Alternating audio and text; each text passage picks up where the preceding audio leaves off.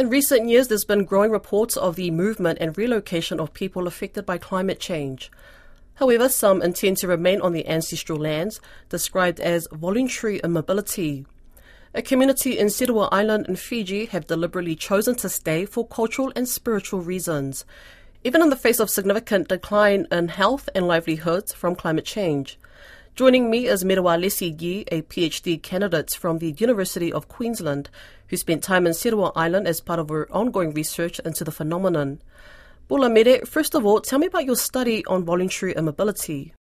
So, uh, our, our study on uh, voluntary mobility basically, um, you know, how the the climate of Earth is changing due to human activity, and it's causing, you know, devastating impacts on people and ecosystems that that people are now uh, putting in place a range of adaptation measures to respond to these impacts. And, um, you know, one such a very popular adaptation response is planned relocation, where people move away from the sites of climate related risks. However, our, our study uh, to date, however, there's you know very few empirical studies that have investigated you know the diverse and context specific reasons for for communities that are reluctant to relocate. And that's where our our project, our study comes into into play. So this study that um, that we've carried out, you know, the aim is to examine the, the motivation behind people's decisions uh, to remain in locations at risk from climate change. Um, in most cases, uh, studies have always looked at people relocating. Uh, the focus has always been on people moving, but not uh, on people choosing uh, to stay.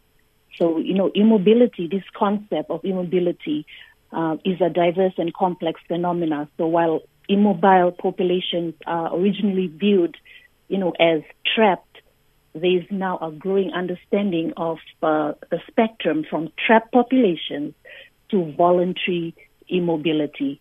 Now, what is this voluntary immobility? What exactly is it? So from uh, our study, when we when we're talking about voluntary mobility, um, we we look at it as uh, one an informed, freely indicated preference to remain inside where there is or is expected to be high vulnerability to environmental risk.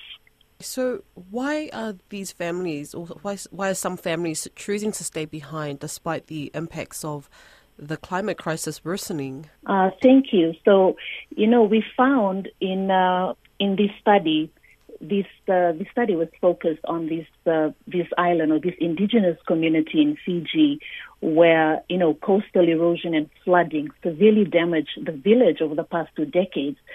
But despite all this, they chose really to, to stay. We found their decision based on this concept called vanua. And vanua is an indigenous Fijian word. It's a land-based concept. If you had to translate the word vanua into English, it means a land, a region, or a spot. But in the Pacific and in Fiji, vanua for us it refers to more than just that land or that region. It refers to that whole interconnectedness of, uh, you know, the natural environment, the social bonds between people, our ways of being, our spirituality, and even, you know, our stewardship of place. And for an outsider, this may be a difficult process to understand. Uh, but then, you know, for us in the Pacific, Vanua binds binds us to, to the land. And this is one of the reasons why some of the families have chosen uh, to remain in place. What are you hoping to achieve with your study? Uh, you know, the saying goes, nothing about us without us. You know, climate change adaptation policies and actions, you know, they must consider these voluntary immobility aspirations and you know avoid imposing adaptation measures without consent. Uh, in our case, in this Fiji case study, we we we feel that there needs to be a stronger focus placed on uh, the concept of vanua in the climate change policies and adaptation in Fiji. And, you know, we found that voluntary mobility is a global phenomenon. It's not unique only to Fiji. In many cases, people prefer to adapt in place and protect at risk areas.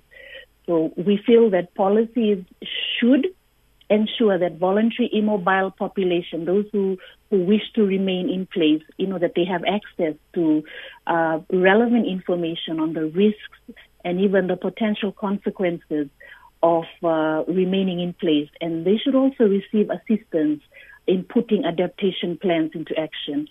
And and we hope that you know to stay or relocate we'd like to give this message out that to stay or relocate you know it should be a decision for the communities to make themselves